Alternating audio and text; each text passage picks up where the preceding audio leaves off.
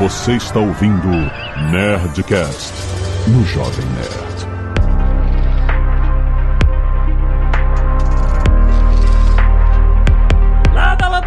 Nerds! Aqui é Alexandre Antônio do Jovem Nerd. Eu preciso de uma AI pra escolher sapato pra mim. Oi, pessoal. Aqui é a Flávia. Sou professora de interface e experiência do usuário aqui na Mauá. Tudo bem, gente? Meu nome é Murilo. Eu sou professor aqui na Engenharia da Computação da Mauá. Sou coordenador aqui da pós-graduação também. E a gente trabalha muito para que essa IA do Ale chegue até vocês, mais ou menos. Excelente. Aqui é a Zagal, eu quero uma IA que durma no meu lugar. Tá, ok. E ela te dá todos os os benefícios de dormir, é isso? Tem que dar, né?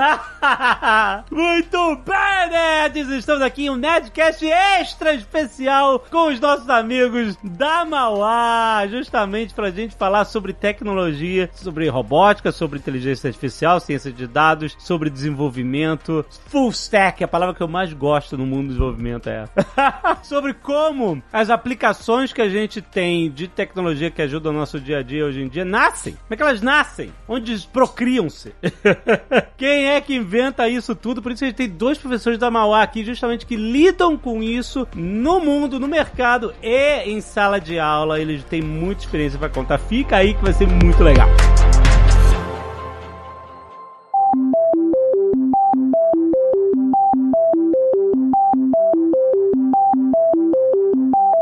Quero começar falando sobre inteligência artificial que eu quero estabelecer alguns parâmetros, atualizar alguns parâmetros de- do meu entendimento de inteligência artificial. Que na minha experiência gamer, né, a minha primeiro contato de muita gente com inteligência artificial é jogando videogame. Você tem personagens que têm inteligência artificial para agir com reagir, né, aos inputs do jogador, ao que tá acontecendo em volta e tal. Enfim, a gente conhece os bugs, conhece quando, quando é bem feito, etc e tal. E aí eu queria tentar desconstruir o conceito geral de inteligência artificial, que é uma reação lógica, pensada, processada a um estímulo externo. Existe alguma outra definição mais simples do que essa, ou mais exata do que essa? Olha, Ale, o ponto que você colocou é, é muito. Eu comecei assim também, vendo as IAs de videogame, tentando enxergar ali como que eu fazia, em especial uma IA treinar pra mim, porque eu não queria ficar fazendo leveling. E aí era o, o negócio que eu falei, o que, que eu faço pra poder fazer isso? Mas o, o, o que, que a gente tem aqui é muito próximo disso mesmo que você colocou, né? Quando a gente pensa na IA, o que, que o sistema de IA vai fazer, né? O, o sistema de IA, ele vai tentar, dado um conjuntão de experiência que a gente vai passando para ele, né? Que a gente chama de dataset, os dados que a gente vai passar para ele, tentar extrair características daquele conjunto de elementos. Então, se eu dou para ele, por exemplo, vai, o, o exemplo que a gente fala que é o nosso bem-vindo, nosso olá mundo do mundo da IA é separar gato de cachorro. A gente gosta muito, acho que é por causa dos memes, né? Mas a gente gosta pra caramba de separar gato de cachorro e é é o começo pra gente poder fazer. Então eu vou pegar ali um montão de imagem de gato, um montão de imagem de cachorro e vou falar pra minha, ó, IA, seguinte, esse tantinho aqui é gato, esse tantinho aqui é cachorro. Começa a enxergar características desses dois. E aí o que, que a gente vai ter? Cada algoritmo vai trabalhar de um jeito, né? Ele vai começar a extrair características, procurar contornos, ele vai vendo ali, pensando né, nessa classificação de imagens aí. No final, o que, que a gente vai ter? No final, a gente vai ter o que a gente chama de um modelo de IA. O que, que esse modelo de IA, né? Ele é um, um conjuntão de pesos, um conjuntão de elementos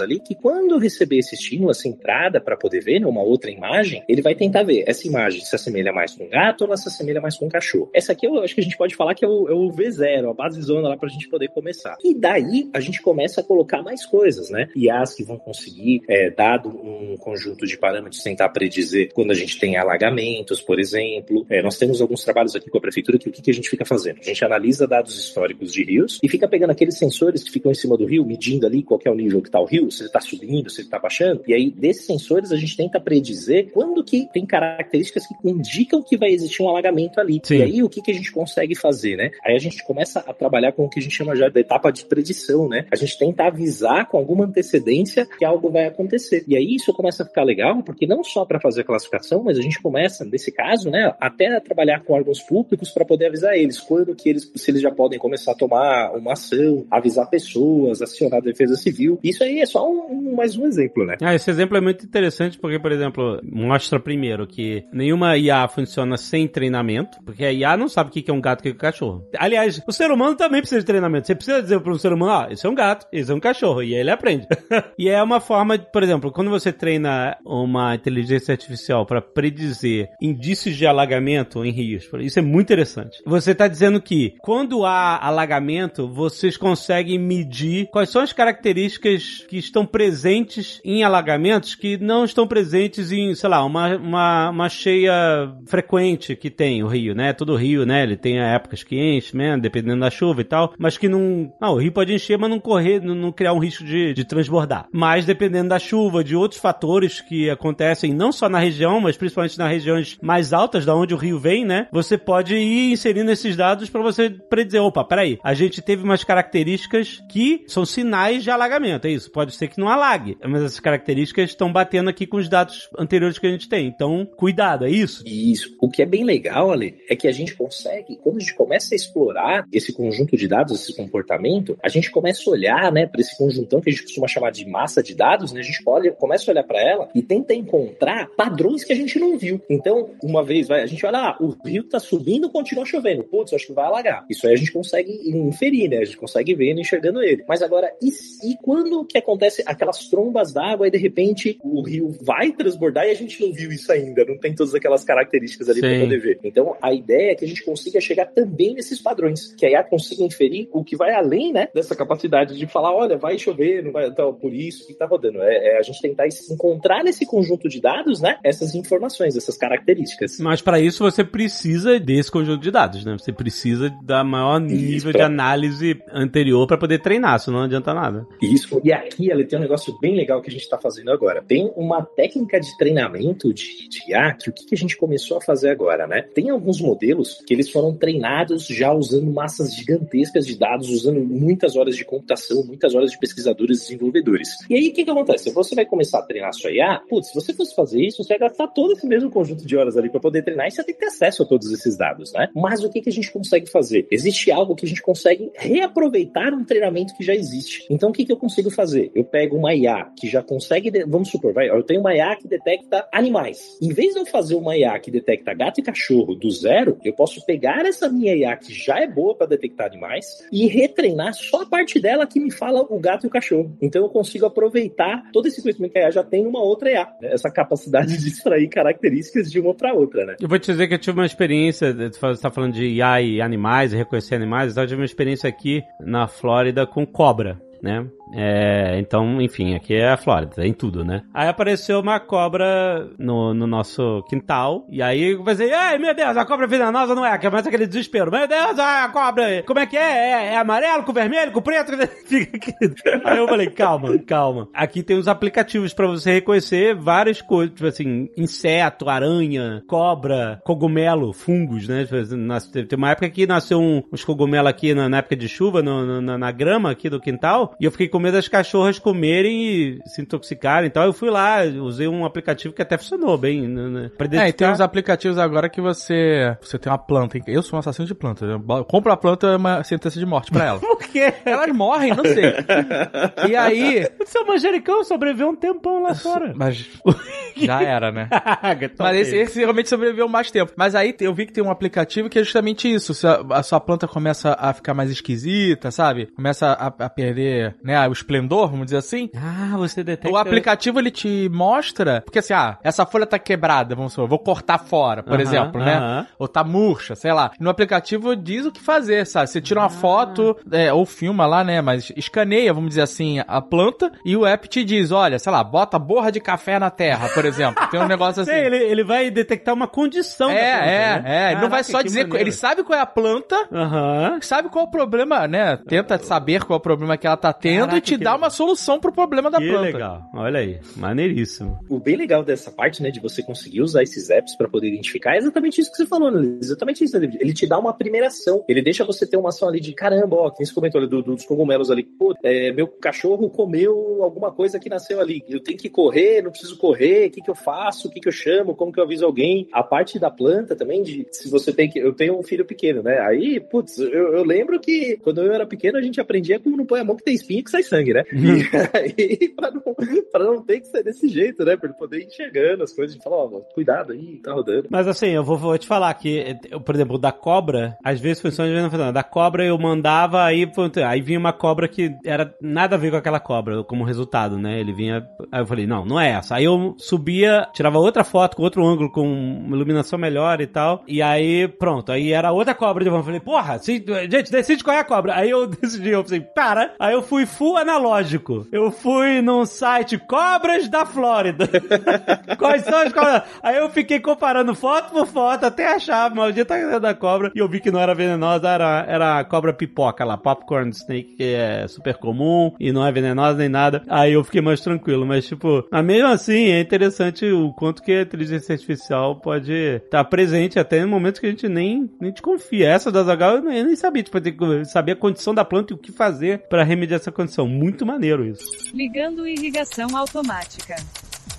Flávio, eu queria perguntar sobre a sua área de user experience e, e, principalmente em um, onde ela pode ser uma interseção com né, o que o Murilo faz e aplicativos de AI e, e qual é a pedra fundamental de uma boa experiência de usuário. Ah, então, assim, eu tava aqui ouvindo vocês contando da experiência, né, exatamente que vocês tiveram aí com os animais, tudo. E assim, vocês tiveram a experiência usando esse aplicativo que nem o, o David mencionou aí das plantas e tudo tudo. E de repente seria algo que ele não pensaria que fosse tão óbvio, sei lá, existir um aplicativo que pudesse ler a planta lá e dar essa resposta para ele. Então, assim, a experiência do usuário ela tá voltada a gente construir essa navegação do usuário num aplicativo, mas ela também tá voltada a gente descobrir uma necessidade de, do usuário, né, dos usuários que às vezes a gente nem sabe que existe, né? Então, assim, ele só descobriu que ele precisava, talvez olhar lá para a planta dele e ver que ela estava morrendo ou não, quando ele passou por essa situação e aí ele conseguiu encontrar ali um, uma aplicação que ajudou ele com isso. Então, isso é um dos exemplos, né? E IA tá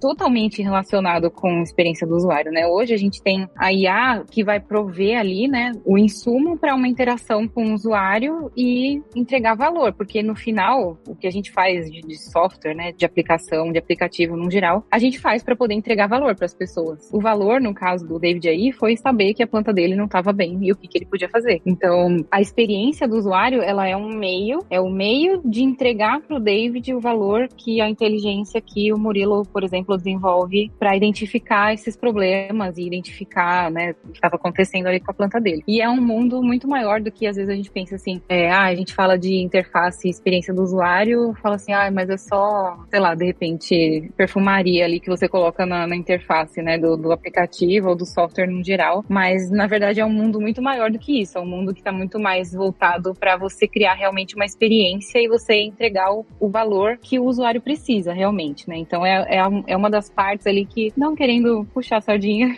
mas é uma das partes mais importantes ali porque é o meio em que a gente entrega o valor para o usuário final. É isso que eu ia perguntar, justamente a experiência do usuário, ela não está necessariamente só no front-end de uma aplicação. Você pode estar tá no back-end de uma aplicação também trabalhando a experiência de usuário, de como os dados são processados, etc. Essa é uma dúvida básica minha. Ou é só front-end, a inteligência de você arrumar informações, entregar as informações na tela seja uma forma fácil de ser lida, compreendida, é, etc. Eu costumo dizer que cada ponto e vírgula que a gente coloca no código ali, seja front ou back-end ou uma query que a gente monta no, no banco de dados ali, ela tá ligada com a experiência do usuário. Aham, aham, ah, entendi. Porque ali ajustando, de repente, a performance de algo que você, de uma query que você faz, é, o quão rápido que, que, por exemplo, uma inteligência ali vai aprender algo de, né, relacionado a um feedback que vem do, do usuário, tudo isso está interligado com a experiência final que vai ser entregue para o usuário. É né? claro. Então, quanto mais a gente conhece end-to-end -end ali a nossa, a nossa aplicação, melhor a gente consegue entender como a gente pode entregar mais valor para quem vai realmente interagir com a experiência ali. É, tipo, se você estiver entrando num site, o site estiver levando, sei lá, 30 segundos para fazer uma busca no banco de dados e tal, você tem como escovar esses dados para. Não, peraí, eu tenho uma outra forma de fazer isso que ele vai fazer fazer em dois segundos ou em meio segundo. Exatamente. Isso tudo é experiência de usuário também, né? Sim, com ah, certeza. Legal.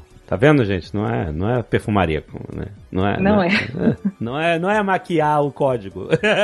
Usar a picareta, descer lá nas minas e, e saber construir as estruturas básicas. Muito mais complexo. Entender o que, que o usuário precisa também. Uma parte muito importante da UX é você entender um, mais do que você entender os requerimentos, entender como é o seu público, né, que vai usar a sua aplicação e que vai interagir ali, com quem você está lidando, quem são as pessoas que vão interagir com o seu software ali. É uma parte muito importante também. A gente falou recentemente com a galera que tem uma startup de assinatura, de assinatura digital, né? E uma coisa que eles falaram interessante é o seguinte: quando você faz assinatura digital, você, tipo assim, não interessa mais o rabisco da sua assinatura. É, interessa são os outros dados que a gente coleta na hora de criar, né, a certificação da assinatura digital, essa localização, enfim, a sua conta que tem seu CPF, é um monte de coisas que valem mais do que a cruzamento desses dados vale mais do que o rabisco da assinatura no papel que a gente faz. Mas eles falam assim, mesmo assim, as pessoas queriam fazer o rabisco na tela com o mouse ou com o dedo no celular, porque elas se sentem mais seguras se elas fizerem um rabisco dessa assinatura, mesmo não fazendo nenhuma diferença para o sistema entender que essa é uma assinatura certificada, que a gente não precisa, a gente não está olhando para o rabisco, a gente está olhando para outros dados, outras coisas que você gera para certificar que é você. Então, apesar de não fazer diferença, eles tiveram que implementar isso porque as pessoas, o usuário queria, simplesmente isso. Pra passar Sim. Segurança. Pra né? passar segurança, entendeu? Pra passar segurança, teve que fazer. E eu vou confessar que até hoje eu gosto de fazer o rabisco. Eu sei que não precisa, mas quando tem lá a janelinha, eu falo, peraí, deixa eu fazer o rabisco. É isso aí. Talvez seja pra mim a necessidade de saber assim, peraí, esse documento eu assinei mesmo, deixa eu olhar. E aí eu vejo de cara o rabisco e falo assim, peraí, peraí, isso aqui eu sou, é minha assinatura. Então, no mínimo, já me dá uma segurança. Porque, porque se eu ver aquele, o meu nome escrito por, né, em letras, né, de, de normais, sem ser assinatura. Aí eu tenho que entrar no código pra ver, peraí, qual é a data, ver, entendeu? Eu tenho que conferir, pra eu mesmo conferir. Eu sei que pro sistema não faz diferença, mas pra eu mesmo conferir se esse documento fui eu mesmo que assinei ou não. Por isso que eu gosto do rabisco. Eu acho que por isso que a maioria das pessoas gosta, apesar de tudo. Não que ele vai ter uma validação melhor ou não, mas é uma necessidade do usuário. A gente tem que saber ouvir, né? Sim, exatamente. E nesse ponto, né, nesse ponto, Flá, tem umas coisas interessantes, né, de experiência, que como que as nossas experiências, né, a percepção vai mudando ao longo do tempo, né? A gente pega, por exemplo, que você comentou, né, Ale, dessa parte da assinatura pra gente poder ter esse feedback que, que já aconteceu. Eu comparo bastante isso com os totens de autoatendimento, né, que a gente tem. Você pega, vai um monte de restaurante, praça de alimentação de shopping aqui no Brasil, agora estão adotando aquele modelo do totem, né, pra você poder fazer o pedido, tudo já faz um tempo que vem rodando assim, né? Eu acho bastante interessante que antes a gente tinha um totem, um monte de caixa para poder pegar o pedido. Hoje a gente tem um monte de totem e um caixa só, que se você chega até lá, você fala, teve algum problema com o totem? É, e isso foi, foi uma transição que foi acontecendo com o pessoal, né? Eu acho que essa etapa da assinatura a gente tá vivendo mais ou menos isso também, né? A gente tá aos pouquinhos ali indo pra transição por uma hora que a gente, ó, tiquei lá e fui eu mesmo e, e tamo indo, né?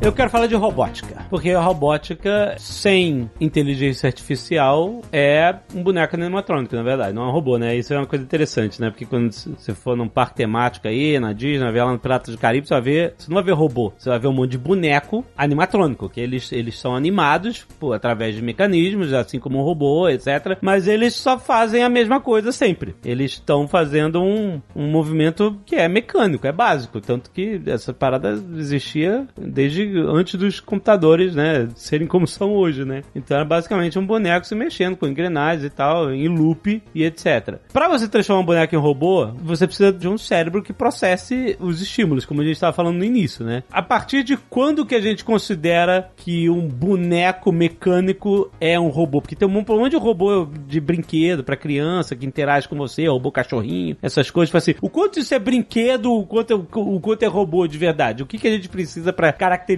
um robô? Nesse ponto ali, pra gente poder ver, eu acho que varia bastante do, do ponto de como que tá rodando essa resposta, né? A gente pega, vai, os brinquedos, mesmo aqueles drones pequenininhos ali para poder ver, qual que é esse ponto que você falou, né? Qual que é a diferença deles para um, um, robô que, é, que vai te atender, um robô social ali, que vai fazer uma interação com você, que vai colocar? É a capacidade dele de processar as coisas mesmo, né? Se a gente pega esse robô pequeno, ele vai procurar ali um, um padrãozinho, de repente sua voz ficou mais aguda, sua voz ficou mais grave, algum padrão que indica, vai, ah, ele tá feliz em então vou latir, fazer o barulho aqui do latido de quando tá feliz. E aí esse ponto é diferente de você ter, por exemplo, vai, eu tô capturando um sinal de voz como assistente de voz faz, vai, é, hoje, né? Ela captura ali o nosso sinal de voz, ela tenta transcrever, muitas vezes converte aquela voz para texto, tenta analisar aquele texto, tenta analisar onde a gente está, tenta enriquecer o que a gente chama de enriquecer a informação para processar ela para determinar uma ação, para ter uma ação de volta, né? Ele não tem só ações pré-programadas, ele processa efetivamente para encontrar a intenção, o que está acontecendo e personaliza essa resposta. Então, vai, se a gente chegar e, e esse e até mesmo esse nível a gente pode dividir em duas partes, vai. Tem os robôs que vão conseguir fazer tudo isso localmente, então ele já tem um computador ali dentro dele que consegue, um conjunto, normalmente é um conjunto de computadores, né? Ou ele vai fazer uso de algum servidor remoto, uma nuvem, alguma coisa em que ele vai capturar esse dado, ele vai dar o primeiro para processamento, só vai pegar ele, vai enviar para a nuvem, a nuvem vai processar ele vai trazer ele de volta. São duas modalidades que aí trazem até experiências diferentes, né? Igual a gente comentando ali das experiências com o usuário. É, tipo um tradutor do Google, né? Quando você digita ou fala lá, ele vai catar na nuvem a, a, o processamento da tradução, né? Ele não, vai, ele não é local. Se você não tiver internet, você morreu. Não, não existe tradutor. Né? Para poder ver o que, que ele acaba. Tem vários, né? Mecanismos que eles têm um, um pouquinho ali, que ele até tenha algumas variações ali, que a gente fala do corpus, né? Que ele tenta traduzir, tenta fazer essa,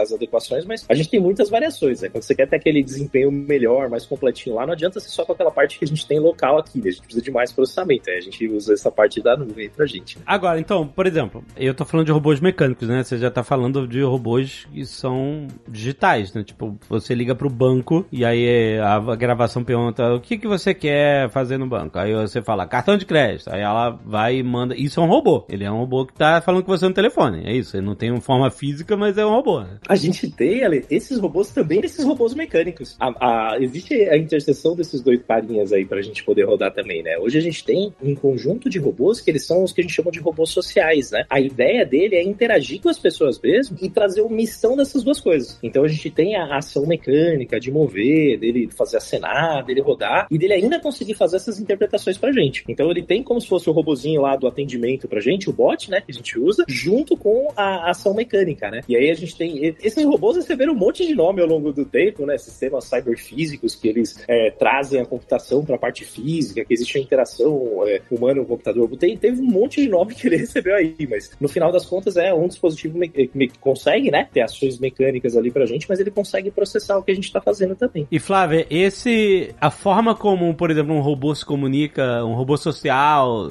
se comunica, seja sei lá, num chatbot, ou seja, num robô mecânico mesmo com a, o ser humano, com o usuário, é também uma atribuição de user experience, certo? Com certeza. A gente tem que sempre pensar na linguagem, né? A gente fala de linguagem visual muitas vezes quando a gente está falando de interface, né? Mas toda a comunicação, todo o meio de comunicação ali que a gente tem de passar uma informação, de passar um dado para um usuário que está interagindo, seja essa interação através de uma tela, através de algo físico ali, né? Tem que ter algo que o usuário usuário consiga se localizar, ter o mapeamento do ambiente, né, do, do usuário para aquilo que ele vai interagir, para ele conseguir encontrar o que ele precisa fazer de maneira intuitiva e fácil. Então, com certeza tem é, uma parte de estudo, né, da experiência do usuário também nessa interação, que às vezes pode ser que não seja através de uma tela, né, pode ser de uma outra forma, através de uma outra linguagem, né. Ah, é muito maneiro. Tem uns caras que tem um robô, ai, não sei que robô é esse, é um robô que tem um, sei lá, só o tronco da parte de cima dele, é um robô super bizarro, mas eles fazem live de TikTok para as pessoas ficarem conversando com o robô.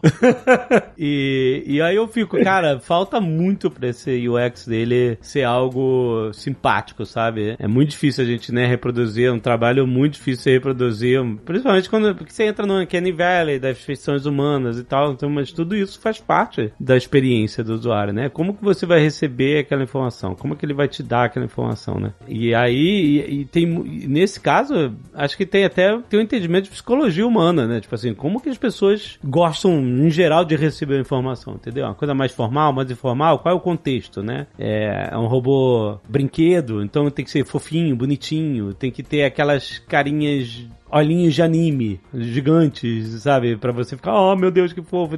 Isso é muito interessante. Você vê, é um, é um mercado quase limitado, né? De, de, tudo. A gente tá falando desde entrar num site, fazer uma consulta, até você lidar com um robozinho brinquedo para criança e tal. Muito maneiro. Ligando irrigação automática.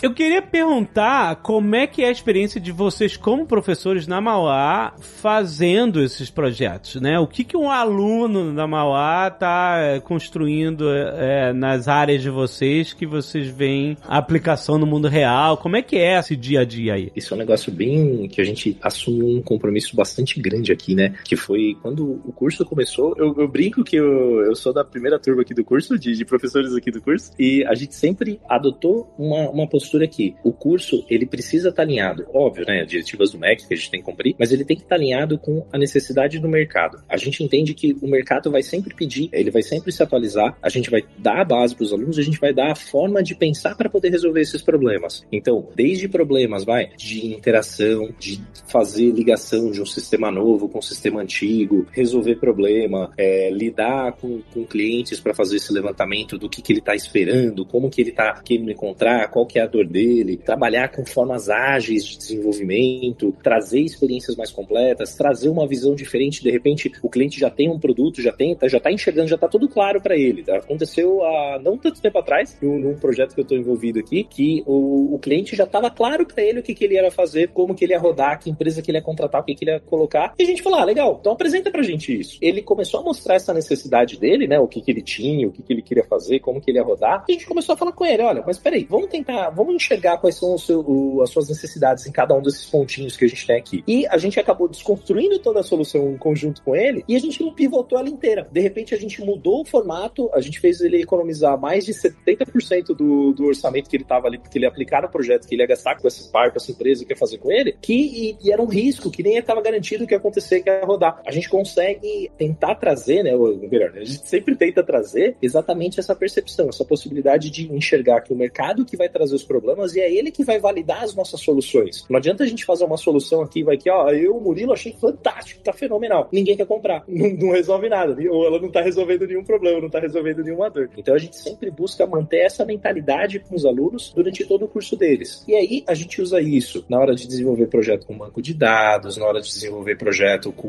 microcontroladores, que são projetos embarcados. De, de projeto embarcado, a gente fez aqui desde cuidador de planta até um sistema de defesa que ele criptografava o que estava criptografado e, um, e, uma torreta que disparava água nos outros. Então, assim, a gente foi tentando fazer o que dá, tentando deixar sempre é, essa possibilidade de falar, tá, mas qual é a dor? Qual é a necessidade que a gente está resolvendo? E a gente começou a ir atuando em cima deles, né? O que, que exatamente significa um projeto embarcado, para quem não conhece? Quando a gente fala né, de um projeto embarcado, a gente está querendo dizer um projeto que ele vai estar tá com um computador que não é os nossos computadores físicos, né? Ele vai estar tá ali com um microcontrolador ou microprocessador. Se a gente parar para poder pensar, um celular, um celular é um projeto embarcado, tem eletrônica embarcada ali dentro dele, ela, ela, ela se move, ela não fica sempre ali energizada para poder rodar com a gente. O carro, a eletrônica do carro é eletrônica embarcada, ela vai junto com o carro, ela se move hum. junto com o carro para poder decidir, troca de marcha, o que, que vai acontecer. Um, um, robô, a eletrônica do robô é embarcada, ela vai toda ali dentro do robô para poder rodar, para poder tomar as decisões, ler os sensores, é, ligar os motores, os outros atuadores que a gente vai ter ali. Ah, excelente. Agora eu quero saber o que, que você fez aí de cuidador de planta aí. A Zagal pode estar interessado.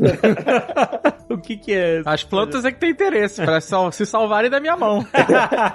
Nessa disciplina, né, que a gente chama de sistemas embarcados, a gente tenta mostrar para o pessoal que o, o que são, né, os tipos de sensores que a gente tem. A gente vai ter ali, por exemplo, vai um, um sensor de gás. Um sensor de gás, ele não vai falar para você só, ó, oh, tem gás ou não tem gás. Ele vai falando quanto de gás a gente tem. É um sensor de chuva, que aí ele vai ser esse digitalzinho, né, um de presença, tem uma pessoa, não tem. Um sensor de distância. A gente usa esses caras vinculados ao que, que a gente teria para poder fazer uma horta inteligente. Quando a gente fala, né, processo agro 4.0, indústria 4.0, todos esses caras passam por um processo que a gente chama de digitalização. A gente precisa conseguir ler esses dados e trazer para a gente poder processar eles, né, para usar IA, estudar todo o restante. Então, ali a gente começa a trazer esse problema e a gente começa a resolver ele usando esse problema da hortinha. Então, o que, que a gente precisa fazer para poder monitorar esse cara, receber essas informações e atuar nele? Então, vai, quando o solo está muito seco, o que, que a gente pode fazer? Aí a gente aciona uma bombinha d'água ali. Essa aula a gente fala que é uma aula destrutiva, que molha todos os eletrônicos. Mas é assim, pra gente poder fazer o que, que a gente vai controlando aí pra poder rodar. Mas é interessante isso. É,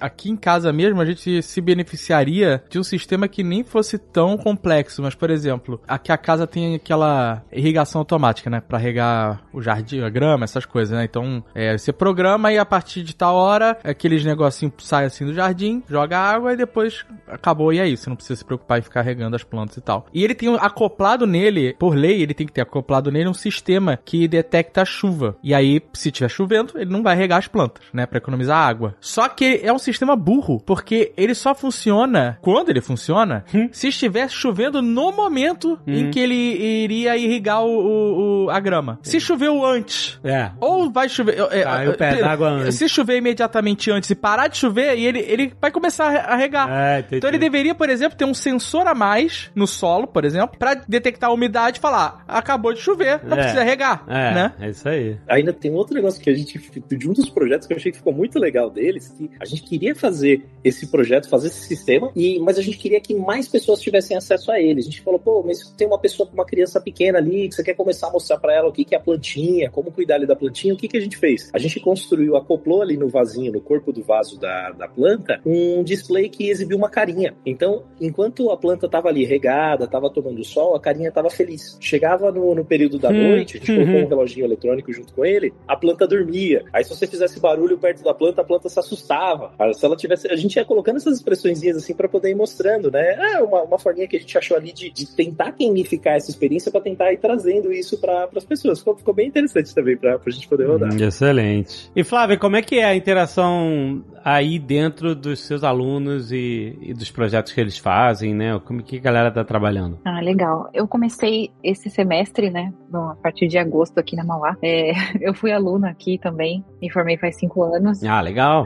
então foi uma honra para mim começar aqui de novo, né? Estar tá aqui de volta como professora. Bom, eu trabalho no mercado também como desenvolvedora full stack, né? Então, o que eu tento trazer de conteúdo, né, para os meus alunos é sempre com um pezinho do que eu vejo também no mercado. Eles trabalham em projetos que são integrados com todas as disciplinas, né? É, mais na parte de aplicação web, né? O que a gente tem trabalhado com eles é, no primeiro ano da ciência da computação. Então, o projeto deles, eles têm que usar é, um pouquinho de cada coisa que eles aprendem em desenvolvimento front-end, o que eles já aprenderam também de desenvolvimento back-end e banco de dados é, no semestre passado e montar um sistema ali, né? Então, durante né, as aulas, na parte prática, né, na parte bem é, mais prática que eu, que eu tento abordar aqui, fazer com eles toda essa parte de entender o usuário, entender quem é a persona deles, né, quem é a persona para o sistema deles, também fazer alguns exercícios. Tudo que a gente faz assim em sala de aula ali é em grupo, porque no mercado eu acho que ninguém trabalha sozinho, né? Todo mundo hoje é, precisa ter meio que essa skill assim de, de trabalhar em, em, em equipe,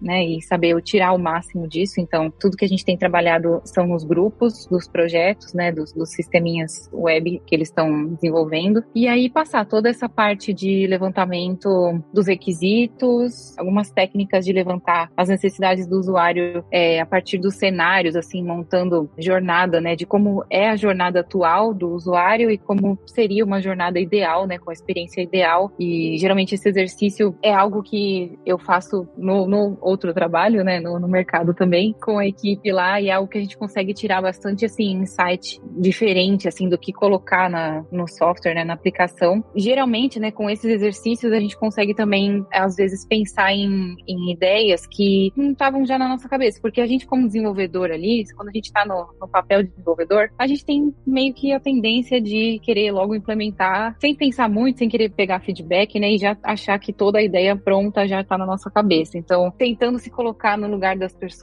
dos usuários e montando essas jornadas dos usuário, a gente consegue às vezes achar pontos ali e, e ideias que a gente nem tinha pensado a princípio para tornar a experiência, né, e a, o sistema, a aplicação que a gente monta cada vez mais interessante para o usuário final. Então eu tento trazer tudo isso na, na sala de aula e tem sido bem legal, assim, eles estão progredindo bastante, é bem legal ver a interação deles e eles se engajam bastante, assim, para trabalhar e para entender, principalmente porque eles são livres para escolher os temas, né, dos projetos, então eles escolhem de repente um sistema, fazer um sistema para algum negócio que eles já conhecem, algum produto que eles já consomem, então fica bem interessante está sendo interessante.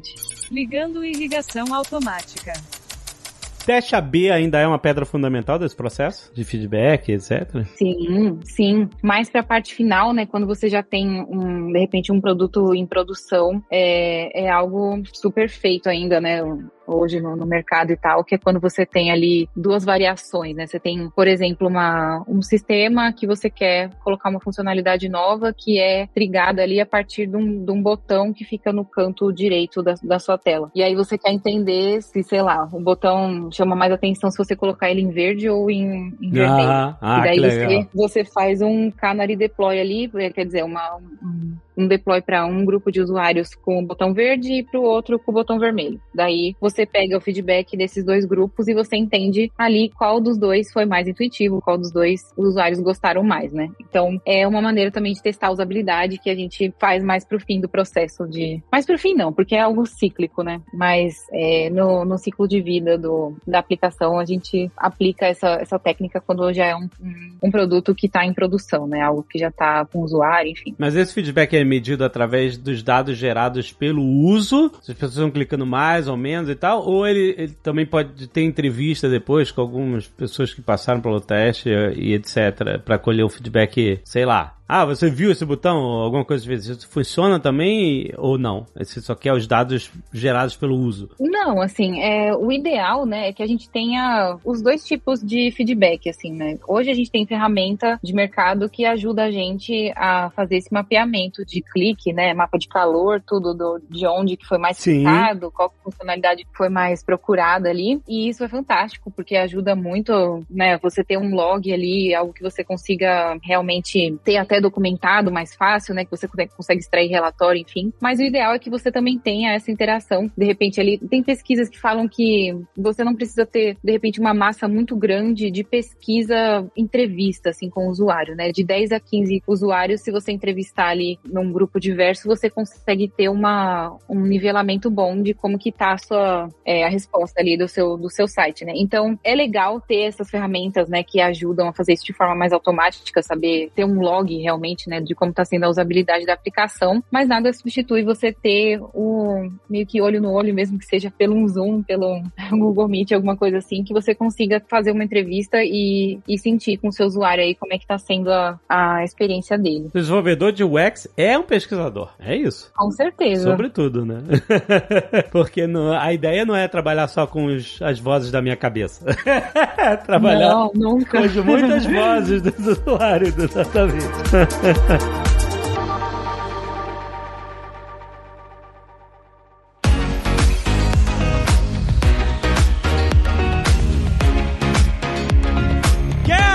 do Instituto Mauá, gente. A Mauá tem mais de 120 laboratórios e com corpo docente com forte experiência de mercado. Tecnologias exponenciais como inteligência artificial, robótica, metaverso, blockchain, mineração de dados. Tudo isso faz parte do dia a dia dos alunos da Mauá. E na Mauá tem laboratório de desenvolvimento de games, incluindo simuladores, exatamente. Eles contam com uma grade de graduação, os cursos de ciência da computação, sistemas de informação, além dos tradicionais de engenharia, administração e design que você já conhece. Essa composição foi concebida para complementar o curso com desenvolvimento tecnológico. A Mauá possui um departamento de relações internacionais que trabalha para trazer opções para os alunos explorarem novas culturas, novos conhecimentos, com parceria com 19 países e 34 universidades, gente. Oh. E por meio desses projetos e atividades especiais, essas disciplinas eletivas, os alunos são desafiados a estudos transversais e interdisciplinares de forma a promover e desenvolver habilidades e